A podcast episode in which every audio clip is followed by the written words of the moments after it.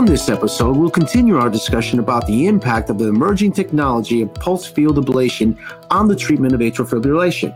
Welcome to Modern Practice. I'm your host, Dr. Tomas Villanueva, Senior Principal of Operations and Quality at Vizient and practicing internist. Joining me again is a leader in the cardiology field, Dr. Thomas Munger, cardiac electrophysiologist, cardiologist, and chair of the Heart Rhythm Division at Mayo Clinic. Dr. Munger, welcome back. Thank you for having me back. Let's dive right into atrial fibrillation. So we see commercials about it for medications for it all the time as our population gets older and quite frankly sicker, we start seeing more of these issues occurring. So, can you first describe what atrial fibrillation is for our listeners? Sure, excellent. So, just an anecdote I asked one of the senior cardiologists here about 15 years ago what he did with atrial fibrillation back in the 1960s, and he said, I ignored it because there was nothing you could do about it. And fortunately, we have a lot of things to do about it now. It increases with age. AFib for people in their 50s and 60s, it's about 3 to 5% of the population. As you move to the 90s, it's about 20 to 30%. There's various mechanisms for it, and the older you get, I think more of these mechanisms play into it. So there's a genetic component we found at least in a third of patients. Hemodynamics plays a role. Hypertension is the number one risk factor for it, other than aging in the country. So, heart failure, valve disease, sleep apnea, these are all major risk factors that actually stretch the atrium out and then lead to the pulmonary veins, which seem to be where a lot of the triggers are for this, originate. And then inflammation can play a role. We see that post pericarditis, after pneumonias, gallbladder attacks. We call that provoked atrial fib. After cardiac surgery, it's very common. Up to 40% of patients will have it transiently. And then as patients get older, we see more of the senescent varieties of it. So beyond the age of 70, we do start seeing apoptotic fibrosis develop in the atrium. And this produces scars, which actually make the atrial fib more likely to become permanent as patients age. Atrial fib, as many of the listeners will know, is associated with stroke with the appropriate risk profile. And so for people over 75, it's not atherosclerosis, it's actually AFib's the number one cause for thrombotic stroke. Atrial fib can also be associated with heart failure, particularly with fast heart rates. There's some signals in the data suggesting there's a linkage to dementia in patients who are in permanent AFib late in life, and perhaps more mitral and tricuspid regurgitation if they're in permanent AFib, which can can lead to problems with heart failure later. So there's things that are well established and others that we're looking at now that may uh, be a problem for patients who are in the rhythm chronically. There's always been this debate. I graduated from medical school in 1991, so I kept on hearing the debate of treating the rhythm versus their atrial fibrillation, try to bring them back to that normal dance, normal sinus rhythm, versus just treating the rate, making sure they don't go fast. And we use medications for that. Can you comment on that and then why ablation is seen more as a therapy?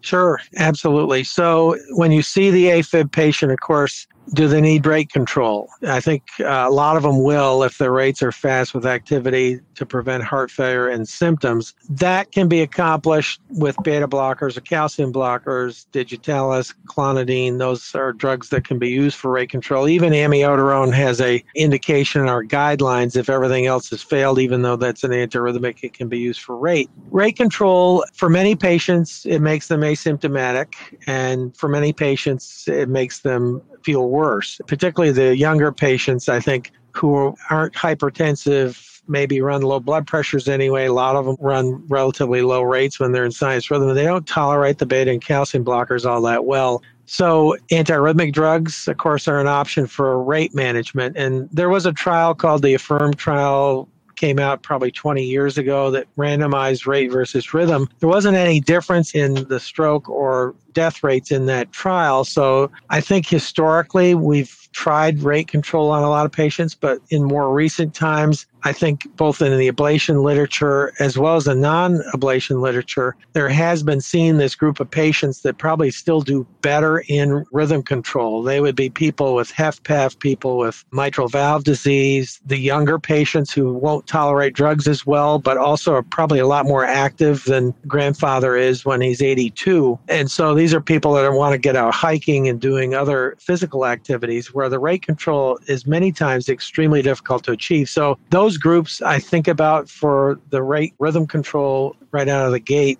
Antiarrhythmic drugs, quinidine was the first one released in around 1918, and there's about six or seven other drugs that we have available class one drugs, the most frequent ones used now would be propafenone and flecainide. They're good drugs or it can start outpatient. Efficacy for preventing all AFib at two years is about 40 to 50%. Similarly, with class three drugs, which we use in structural heart disease, these would be drugs like dofetilide, sotalol, dronedarone. They're also similar effectiveness, but they have a less of a proarrhythmia uh, profile in patients who are actually have structural heart disease. Amiodarone doesn't have an FDA labeling for AFib. It's only indicated for ventricular arrhythmias, but we all use it. It's the most efficacious one we have. But there's a lot of surveillance that you have to do when you put someone on that drug, and it's not ideal for a lot of younger patients in particular. So, current guidelines for use of an antiarrhythmic versus ablation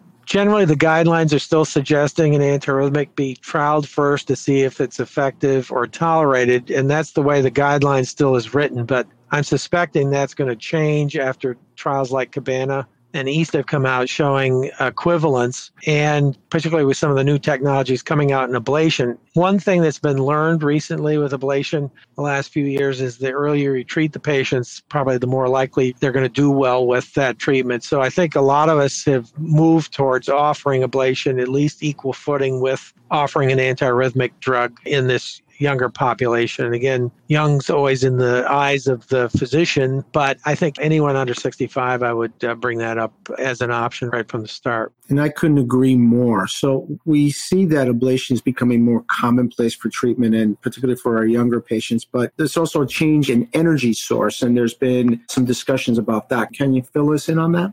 Sure. So let's talk about effectiveness of ablation first, again, comparing it to those antiarrhythmic drugs I just mm-hmm. stated. Mm-hmm. So typically two years freedom of, from AFib, 70% is a reasonable number. The two energy sources we have out there right now would be RF ablation, radio frequency ablation, which is basically a thermal ablation. It involves ablation catheter that then transmits an electrical current back to a back patch on the patient. It's akin to microwave energy, if you will. It produces a thermal gradient through the muscle, heats the tissue at the tip with the irrigated tip systems that is that pass saline out the tip. You can get more cooling at the very tip of the catheter, but it provides more convective heating deep in the tissue. And so you can create thermal lesions with the RF, and that's been the mainstay of ablation in the last 30 plus years. The other energy source that was introduced in the late 90s would be cryo. The surgeons had been using this for quite some time for doing their ablation in the ORs if they weren't using the knife. Cryo is nice because it's a little more stable. It's the catheter sticks to the muscle. It doesn't create as deep a lesion as RF, so you have to be more precise with it. And the tissues are typically frozen down to minus 80 degrees Celsius.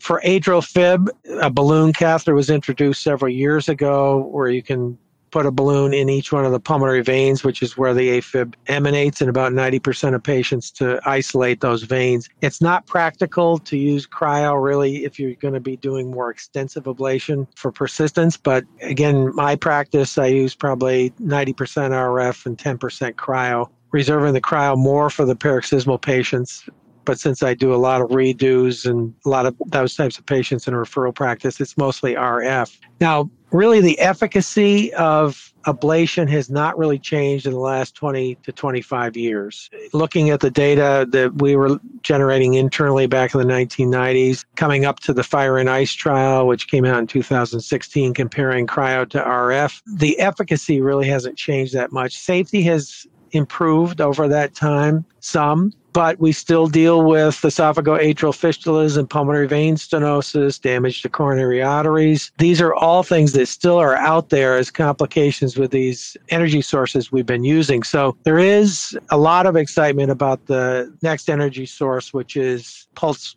field ablation, PFA. Or another term for it would be electroporation or irreversible electroporation. This is a unique energy source that has now gone through about a half a dozen trials. There's some papers out there, small meta analysis. There's been a few thousand patients treated with it, but it looks promising. Dr. Munger, great discussion, and we'll continue in our next episode. And to our listeners, you can contact Dr. Munger at his email address in the resource section of our podcast page.